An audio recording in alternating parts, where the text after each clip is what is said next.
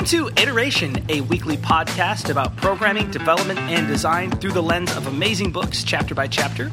My name is John, and I am joined, as always, by the amazing JP. Hey, JP. Yo, how's it going? It's going pretty good. I just got back from the mountains, two nights of backpacking up in beautiful. I don't know even know where it was. It was somewhere in California in the forest, and it was pretty. Okay, nice. I just spent all weekend inside. you know. Yeah, I, w- I worked all weekend, so I guess I didn't just get back. I got back like two days ago, but I feel like that was the biggest highlight of my week, besides just a lot of code, which is always a good week. Cool, sweet. Yeah, I spent I spent the weekend uh, deep into this Swift book because I made a promise to myself that it wouldn't just be one of those things where I picked it up for like three weeks and then just dropped it. So I'm trying to I'm trying to go full freight train on this Mac fanboy, Apple fanboy thing. Nice. Awesome. So this week we are covering part one of chapter eight of the Pragmatic Programmer, and we're pretty much rolling to an end of this book. And it's got some awesome stuff to say. I feel like every chapter has been better than the last through most of it. And this one is all about teams. It's all about, it's titled Pragmatic Projects. It's about teams, automation, testing, documentation, code quality, and more. So without further chatter, you want to read off our tips we're going to be talking about today, JP? Yes. Okay. So this is going to be tips 60 through 64. I think we have like a total of maybe 10 more. So here's tip 60. Tip 60 is organize teams around functionality. 61, don't use manual procedures. 62, test early, test often, test automatically. 63, coding ain't done till all the tests run. 64, use saboteurs to test your testing. Nice. Okay, so the uh, the first tip is organize teams around functionality. And the big takeaway bullet point from this one is don't separate designers from coders, testers from data modelers. Build teams the way that you would build code. Um, so I have a note that I wrote down that's like don't don't make them or it's a mistake to think that activities of a project such as analysis design coding testing you, you know like even marketing operations like all you, you shouldn't think that everything happens in isolation um, and so that's like a big mistake. And this like really uh, brought to light the way that we work at open listings because when we work on a feature, it's not we don't have like a separation, and I think we do a good job of really collaborating with everyone that's on different teams. So, for example, we're like revamping um, our offer flow, and so it's not just like you know, it's not as if like the designers designed something and then they just stopped touching it, gave it to our uh, team of three developers who's working on this new offers flow. And it's not like they're just working on it and then they're going to hand it off and then, you know, post on Slack, hey, we did this. And then all the people that are working, you know, in like marketing and operations and um, all the agents, it's not as if like we just ping them and say, like, hey, this is done now. You know, like we had like a big meeting um, everything was like broken down. And even though there is a sort of like design eventually hands something off to engineering, engineering eventually hands something off and deploys and, you know, releases a statement. But throughout that process, there's definitely a lot of communication between teams. And we're always like asking ourselves, like, does this improve? our like Q3 goals? Are we actually doing something to like further our business goals and improve our our user experiences. And I think that is like a great way to actually get shit done, which is yeah. ultimately our goal. Absolutely. So it sounds like though you guys, as far as like titles and company structure over at Open Listings, you do have like a designer role and a developer role and a system admin role. Do you like have that kind of stuff, or is everyone kind of a generalist and they're organized around like you know the reality side or the listing side? Like, is there that kind of a structure, or is it kind of feature by feature? One person owns the full stack for that feature. Right. No, no, there definitely is um, separation there. It's not like everyone's a generalist. You don't have like okay. agents who are also designers. So we definitely sure. do we definitely do have that separation for like different teams. But when it comes to like a um, a certain feature of like our application that is like a Q3 goal for like every team, there's definitely a lot of collaboration that goes on to get it from like ideation to um, to like actually shipping a feature, which is pretty cool. Cool. That's really cool. And so, you know, it's not like a production line where it kind of just like continues down and t- starts with this person first and then the next person, the next person, and it just kind of ships out the customer. It poops at the end of the line. It's more of it's constantly cycling back to the rest of the team and back and forth. So practically though, I'm just curious, what does that look like? Is that like a lot of Basecamp pings or are you actually like looping other teams in onto GitHub issues or is it meetings? Like how does that collaboration happen on your team and is it working well for you guys? Yeah, totally. So, I mean, we're always like trying to improve our process. So it's always like, I think we had tips about this in previous episodes where it was basically like, hey, don't um, don't buy into the like agile or scrum or whatever. Like those things are Right. good as Don't like be skeletons. married to any particular exactly. methodology. So like always be iterating and improving your own process. But to answer your question, there are definitely like um, initial meetings where you know it's like this is what the Q3 goal is, and then sort of like how can we plan around this, and then each individual team, whether it's engineering or if it's design or if it's ops or if it's like marketing, they definitely have like their own sprints. So at some point things do like split off. Um, but there's definitely like a lot of talking that happens in between, and and actually, um, our GitHub, like everyone is on the GitHub, at least for the most part. So we do have like marketing people on the GitHub. We do have support people on the GitHub. We do have like ops people on the GitHub. And like if we need to like get clarification on something, we can just ping them. Or like, you know, our office is relatively small, so it's we can also just go up to them, go upstairs and be like, hey, this is kind of weird. What's up with this? Nice. I think that makes a lot of sense. And I think that this is really different than a lot of the kind of old guard of software development where it's like you had the company people up top and then you had the system designers and then it handed off to the next people and the next people and it just kind of everybody like I remember I was talking with a uh, developer friend of mine and he wasn't even allowed to talk to one of the other teams. So they had to have complete separation between the two teams and only the project manager could go between the two teams. So there was no co- collaboration at all on specific features because everybody was so married to their specific role or their specific skill set. And it wasn't necessarily that one person is owning a feature or owning kind of a module of the application. The way I try to work with people I work with is we're all, well, right now we're all doing Rails work and we're all full stack. So it's kind of nice that one developer can fully own a feature and like they've got that feature until it's done. And we'll collaborate on it. Like, you know, they'll open up a PR and then we'll t- talk about it back and forth and maybe I'll add some code to it. And but ultimately like it's the person working on that feature who fully owns it all the way from you know the initial front end build all the way to deployment you know. And I am setting all of the like requirements or mock-ups but that person is or owning that functionality. But it's you know we're only 3 people right now so it's not like we can like organize ourselves into like you know user facing or admin facing because i feel like a lot of teams are kind of organized like okay we're the we're the administrative interface team. We do everything that has to do with admin interfaces or like we're the finances team. I've talked with another developer who's like all i do in this big web app is the finances part of it. I don't do anything else. I don't do any of the tasks or communication. All i do is finances. And i think that's a really good way to organize teams. And within like the finances team they have everyone. They have a designer who's in charge and works with finances. They have a developer who's in charge with finances all the way down to qa and everybody. And i think that works really well when you have a larger team because you don't have a single feature being passed to so many people like you have able to own that domain and understand it more deeply and serve those n- users of that niche better Yeah, I think it's also a little different from you and I because even though I work at like a company, we're still a relatively small team. We're no we're no like Facebook and Yeah. you as well with like you know in many ways we're very in many ways we have to be like very scrappy. We have to be like generalists. So it's a lot easier I think for there to be a lot of collaboration that goes on where I imagine it there'd be a lot of like red tape if you worked at like I don't know, a Facebook or a Google or an Amazon. Yeah.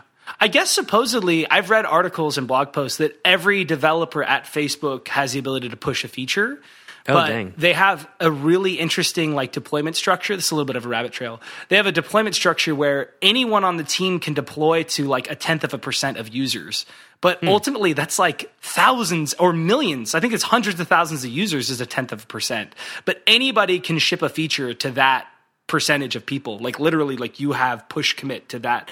But they're always running like I think it's something like 600 different versions of Facebook on Facebook at any one time. Oh, so curious, like how that even works. But I've experienced some crazy bugs on Facebook, like where I tried to use a feature, but the other person couldn't, and like I got a message to that effect. It was like you're attempting to use a feature that's not enabled for the other user's account, and it was like, oh, Oh, this what the is so weird. Yeah. So, but it's an interesting approach that they're trying to solve that by having the ability for anyone to deploy. I wouldn't want to have to deal with that system ops. I couldn't imagine what that looks like serving billions of users. Good God. I, I know. I bet there's like, and especially because you know, they, at one point they were a young, scrappy startup too. So I imagine there's parts of their code base where it's just like not the most fun to work with. And I can only imagine, you know, having 600 different permutations of one Running web app is once. is, is Do you think there's any absolutely code bonkers. that Mark wrote still running? I wonder. Wow, that's a good question. That's pretty sick. I bet there's a comment in there somewhere deep inside that's like, There's got to be one line out of all that all that code that's running. You could do a git blame if you work at Facebook. Do a git blame. See if there's anything that's still live that Mark wrote. All right, Uh, you know I don't know how they manage all that, but it it obviously involves a lot of automation, which leads us perfectly into our next tip, which is tip 61: don't use manual procedures. And I love this little story. I love the little stories in this book. So this is the quote for the book. Quote. At the dawn of the age of automobiles, the instructions for starting a Model T Ford were more than two pages long. With modern cars, you just turn the key. The starting procedure is automatic and foolproof. Unquote. So, like, the idea here is you shouldn't need instruction manuals and giant readmes, and you shouldn't have to do a lot of tedious work to open a pull request or deploy. Like, we should be automating absolutely everything we can. Like, we're developers. Like, why would we be doing any tedious work or anything where it's like, oh, I have to go do this thing all by itself? And another quote from the book is, quote, a shell script or batch file will execute the same instructions in order time after time. Like, get things into repeatable systems. There's so much we can jump into here, but uh, just, you know, the idea here is if you're doing something that feels tedious and you're doing it over and over, like, stop and write a script, automate the hell out of that. Yeah, I think this is why Docker is becoming really popular, and it's something that I wish I spent more time like actually looking into. Um, and I know Docker is something that we're trying to implement. Just because getting start started is it's hard for like any project because you know you have to account for so many different things in particular. Like let's say i just wanted to get a local instance of open listings running up and running for the first time. There's so many things that needs to happen. Like let's say i get a fresh computer. First of all i have to like install some kind of like ruby version manager um, because you don't want to just like install 2.3.1 or whatever it is that we're using. I forget and then you know be, and that's just like one part of it. You need to install rails. You need to install like brew. You need to have like all these things. Um, and then not only that like you have to like install these databases. And there's just so much variation that happens between machine to machine. Like I might be on a different version of OS, OS X, OS 10. Um, and so I think this is like the problem that Docker solves. You know, if anyone's out there that's like, hey, that's not what Docker's for at all. Um, I'm, I'm fairly certain that it's like they have this idea of like containers, and the container represents a very specific environment. So, like, I could have a container represent or like hold an environment that contains Ruby 2.4.0 with like Rails 5.2.0 and have like all the gems installed already and have all these things and have like a Mongo instance on there um, without having to do all of like the manual setup. And then it would just be like started in that container and boom, you're ready to go. Rails S that. Yeah. Yeah, absolutely. I, I, I think that that's super interesting, and I think it's really important when you have a really big team to make sure that no matter what machine you're running, what version of Mac OS X or whatever update Apple pushes, like it's not going to break your shit. Um, it was totally revolutionary on my projects when I just started doing a setup script. So like Rails has this convention of dot bin slash setup, and you just put a bunch of executables in there, and it was so revolutionary because I know that everybody's going to run that bin setup script. It's going to install all the gems. Like if you have Rails and you have a Ruby version manager, like there is a couple prerequisites, but from that point forward, I know that we're at least all on the exact same starting point. We have the same test data. It loads up the fixture test data. Like it's the same, you know, functionality, same uses, and it's running all those different scripts. And like recently, we started using, um, excuse me we started using SearchKick, which is like kind of a search as a service that does like really advanced indexing for like sloppy search and things like that. And it's a great tool and it's been working amazing for us. Um, but it really is odd because you have to like re-index things. But right there in the bin setup, like it reads and re-indexes all the test data. So basically, like every time I sit down to write something or review a PR, like I'm running that bin setup. Takes like a minute and a half. Everything's all set up, and I know I'm looking at it the exact same way that the other developer was looking at it. But most frameworks out there have something like that that is can, you can run really simply. It's not even a product. Like Docker is a whole product in itself and a whole world in itself. But there's a lot of conventions here that are these setup scripts, or just write a Ruby script that sets something up, even for something else, or a difference, whatever language is most comfortable for you. Just to like load up the test data, set up your environment, do those couple checks that you do every time.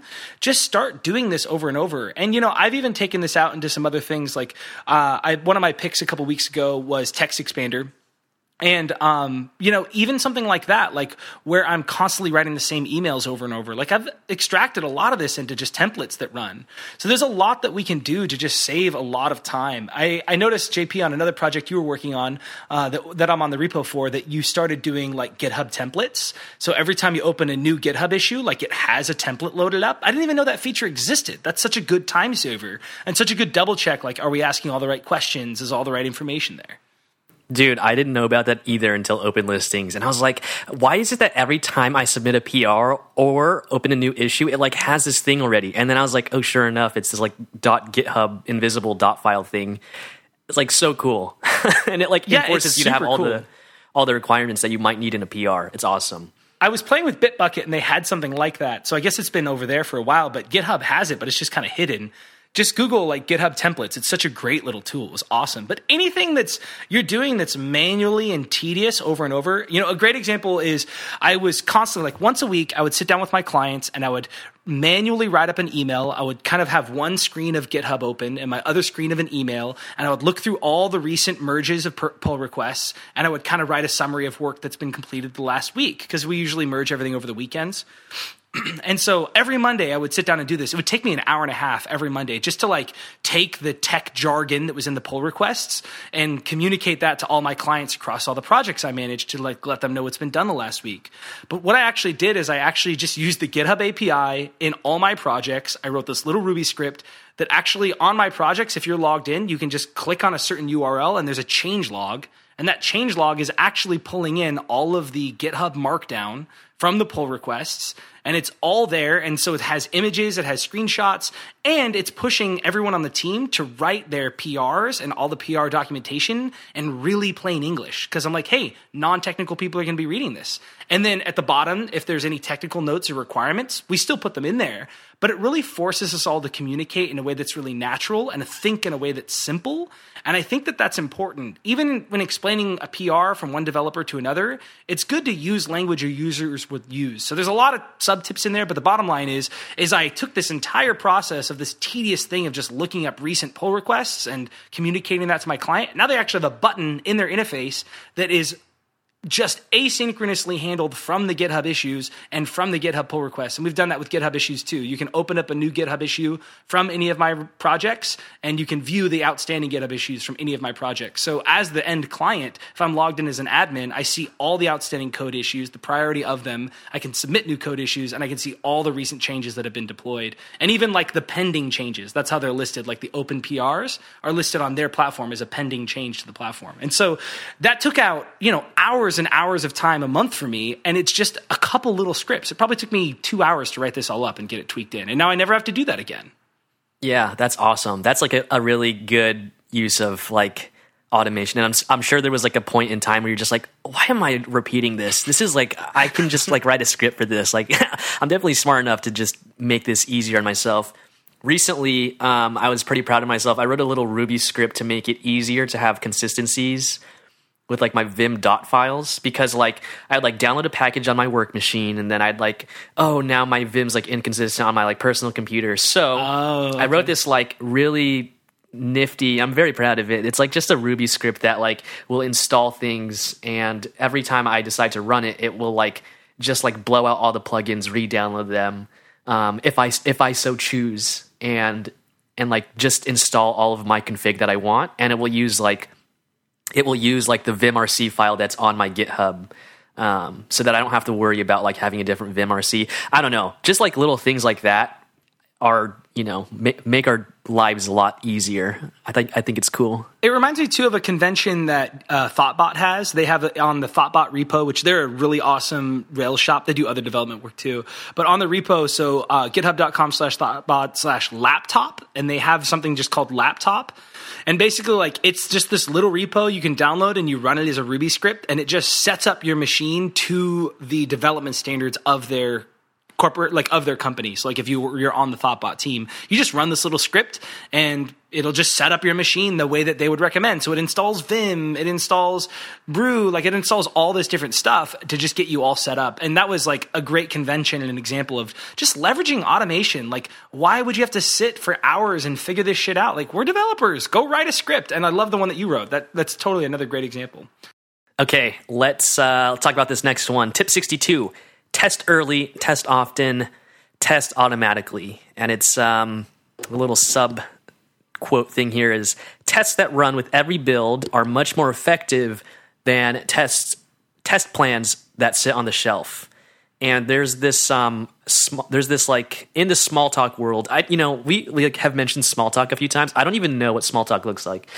Anyways, in the Smalltalk world, they say code a little, test a little. And so it's the idea of like getting small incremental wins and moving um, at an incremental pace. So you code a little bit, you test a little bit, you code more, you test more, instead of doing something like coding a bunch and then trying to test those things because then you definitely you definitely are like just going the golden path. I think I think Yeah. it's easier to fall into that trap.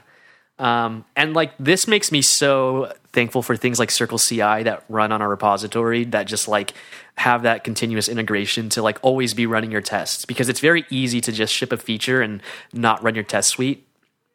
And you know, so that's kind of nice. Speaking of which, I get so many Circle CI ads. I don't even know how that happened, but lately on YouTube, all of my ads are Circle CI, and they're like a minute long. It's like I Circle CI follows constantly me. on YouTube too. I think it's because I went to their site one time. I, what's worse is I actually like made an account. Like, what do they want from me? my like, tests are already know I have an failing. It's account? like they're they're following me everywhere. YouTube, hey, your tests are failing. Yeah, they should uh, open ads specifically whether or not your tests are passing and failing. I don't know what the point would be. They're just wasting money. Yeah, I couldn't agree more with this tip. The t- test early, test often, test automatically. It's frustrating that all those continuous integration tools, unless you kind of roll your own, are really expensive. Um, they get really expensive really quick, unfortunately.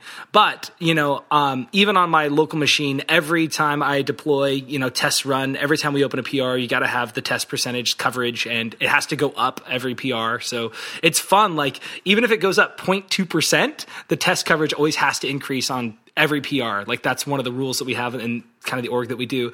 And it's been awesome doing that and having the test coverage just like slowly eke up, like from 75, now it's up to like 82%. And it's like at some point it'll just get very close. It'll get ever ever close to 100, I feel like, which is really cool. Um, and we've talked about this before, but writing tests early help guide your design. And if a test is painful to write, then think through your domain design more. Like it'll really help you be more articulate and come up with better abstractions like Sandi Metz says, the wrong abstraction is worse than no abstraction. And so take the time to really think through the. That's the quote, right? I hope so. I hope I'm No, not that's butchering that. no, that's definitely a quote. I don't. I I I was thinking of a different quote that I thought you were going to say, which is duplication is a lot better than the wrong abstraction. There's that too, which is like Oh, what I maybe live that. by Maybe now. I'm merging. Maybe it's a love child of two great Ruby people. I don't know. All right, that leads us into the next tip. Coding ain't done until all the tests run. This one has like such a good like coding ain't done until the tests ain't run. yeah. Sorry, I apologize. Yeah, and so the, this really section was just like all the tests. So your unit, your integration, performance testing, staging, usability, QA, you want all the tests to run. So what they're saying is like you can't you shouldn't be sleeping at night as a developer and be confident until you have that entire test packet all run and you've got those tests running and that they make sense. That's kind of what I got out of it.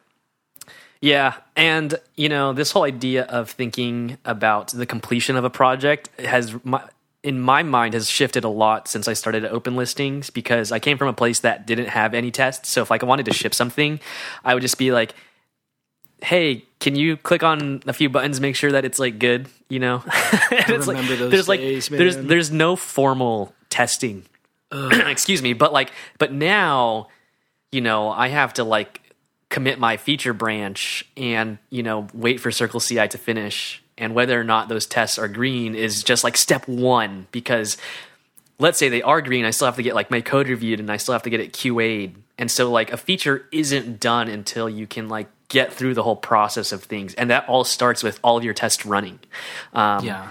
Because like realistically, I'm not going to have those tests run locally before I submit it because that would just be like a, a monster. And there's like capybara tests and like the, the Chrome Selenium WebDriver compatibility is like So for some slow. for some reason fucked up on the Yeah. version that we're on. Um, but yeah, and it's very slow, so it's like I'll just have that run in the background while I work on something else.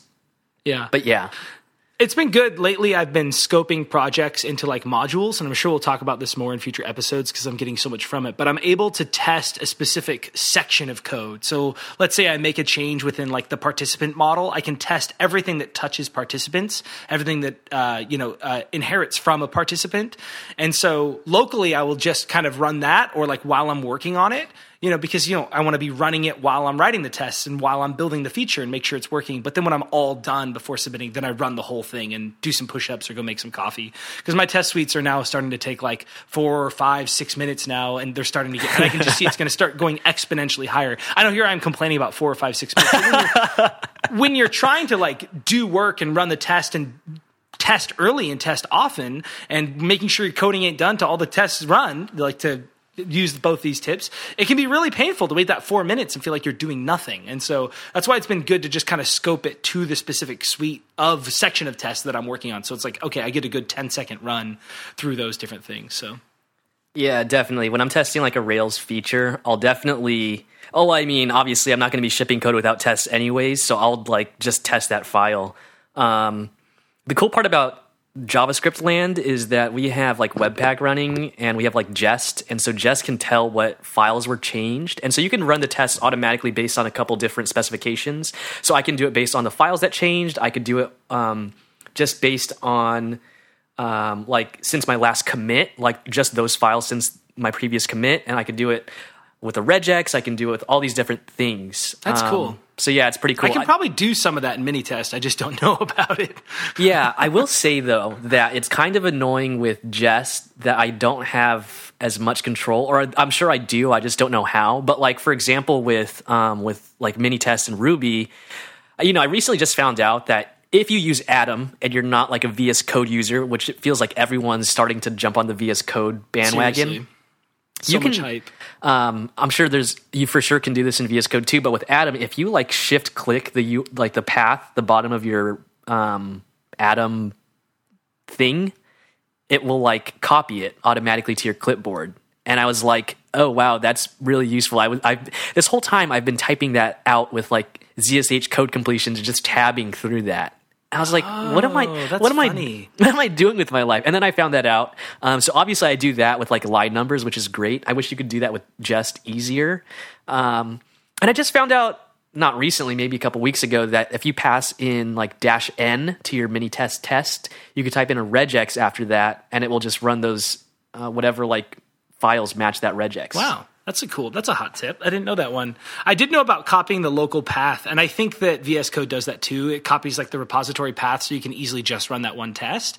But I even have like I so I actually moved away from Text Expander because it costs money, and I realized that uh, I used Alfred, which is like a search thing on a Mac. But there's tons of tools like this for Linux.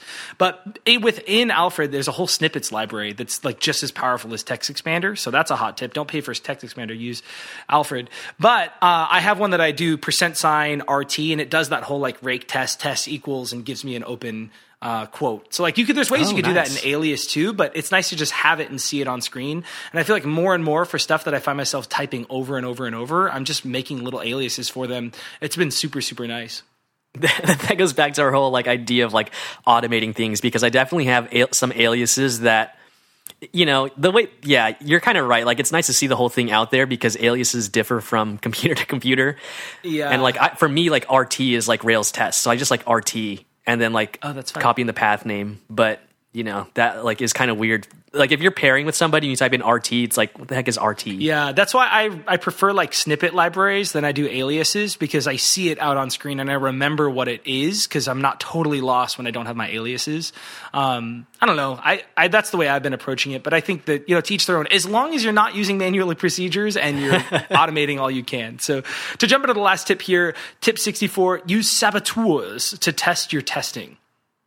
Oh, right. I think that's me. Uh, uh, uh, uh, yes. So this is um, the concept of introducing bugs on purpose, um, so that you can like see all the different permutations that you might not have caught. And so, like after you write a test um, to find a particular bug, you know, make sure that you're like making that test fail on purpose, or like introduce that bug in such a way that that test will like for sure catch it and say like mm-hmm. hey this is like something's going wrong. Otherwise you're just getting a bunch a bunch of like uh, false positives. Yeah absolutely. I try to write the test so that it's red and then when i fix the bug it's green. That's like ideally you can do that. And also like write tests for negative states. I've been doing that as well. But this whole saboteurs thing too reminds me of I've mentioned it in the past, but Netflix has the Chaos Monkey, and it's the, this team within Netflix that write these scripts that randomly pull down different servers and disconnect different servers. And so it you know ensures that their entire organization is really robust. It can handle server downtime downtime downtime and it can uh, you know pull in backup servers automatically and those types of things which is just really smart and really cool. And i'm trying to think of like in my world how i can do that kind of a thing. And i guess mostly it's about thinking about tests not only in the golden path and not only writing the tests that i know will pass but trying to think of if i was a user kind of trying to break this thing and hitting it a little bit harder, what would I do? You know, and making sure to write tests that are a little bit more robust. And even just in like in practical terms when just kind of clicking around and testing the software like really like okay what if i put in this what if i put in this try to hit the software a little bit harder and not just be so golden path and uh, you know this reminds me of i don't I what book it was but um you know the concept of a user shouldn't be able to do anything wrong. So ultimately mm-hmm. like it shouldn't matter what a user puts in an input or how many times they click a button. Like that's not the user's fault. Ultimately your system should be able to retain that and your system should be designed in such a way that it fails elegantly. So try to bring it down and make sure you're testing against even the most extreme cases in sometimes. Yeah it's kind of like an interesting tip because it's like how are you going to cause the bug if you're you're like preventing it from even happening in the first place. I guess it's like you would put the guard down and then see if the bug like makes shit break. Yeah, I think that's part of it. Yeah, and I think like some people hire pen testers, like penetration testers, like security experts, and like that's a way of using a saboteur to test your testing. Or you know, maybe it's even just pushing your QA team to push you harder on things. And maybe they're throwing little PHP snippets into your form to see if they can screw up your WordPress site. Like maybe stuff like that to see what they can do and see if you have any vulnerabilities, those types of things, not only for security, just for reliability as well. So that's another one. So I'm going to mm-hmm. rattle off through the tips this week. It was 60, organize teams around functionality. 61, don't use manual procedures. 62, test early, test often, test automatically. 63, coding ain't done till all the tests run. 64, use saboteurs to test your testing. Word. Should we get into picks? Yeah, let's do it. Nice. I'm excited about mine because it's definitely relevant to the idea of not using manual procedures. And so, yeah, so's mine. We both pick things that are so similar. I love it. So my pick is this uh, package called Husky, which is an npm package. It's like ATM machine. It's an npm package.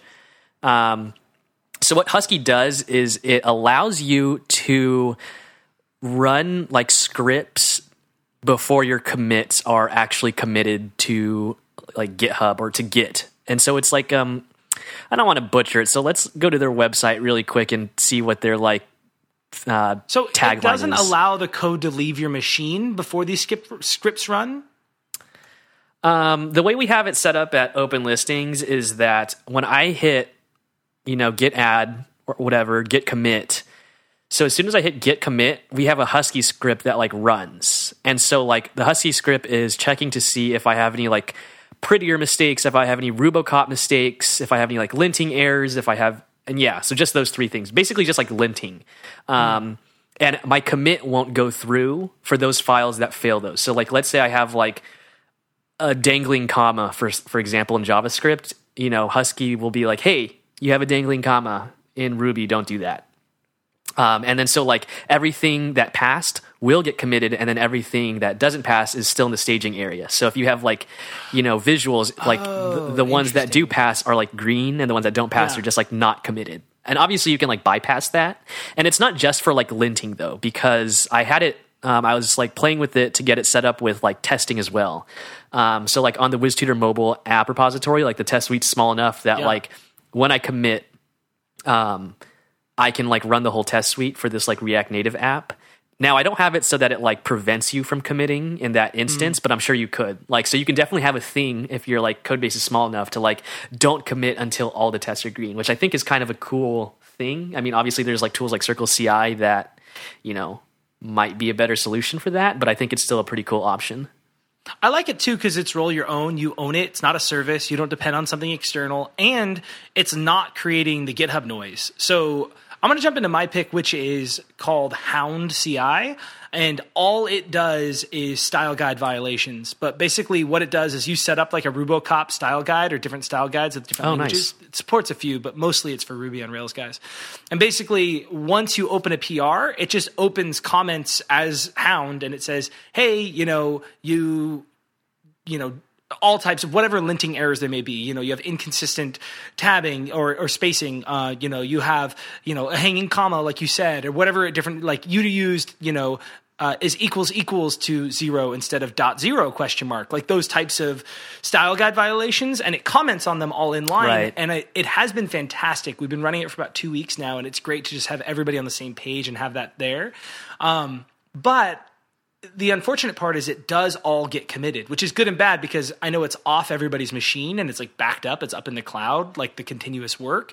But at the same time, it's a lot of it can be a lot of GitHub noise. It's like I know they're going to get to it and I know they're going to address those things, but it's nice because it continues to push the code quality up. And I just think this idea in general of a system and organizational wide linting and style guide is a huge time saver. And I would highly, highly recommend it if you don't have it, even just for yourself to get in that practice to have that double check, something like Hound or something like a Husky. They're both like dog names, which is kind of funny actually. Yeah, they're like th- their like tagline on GitHub is Husky can prevent bad com- git commit, git push, and more. So it can even prevent you from pushing, which is kind of cool. Well, thanks for listening. We will see you guys next week. Sweet.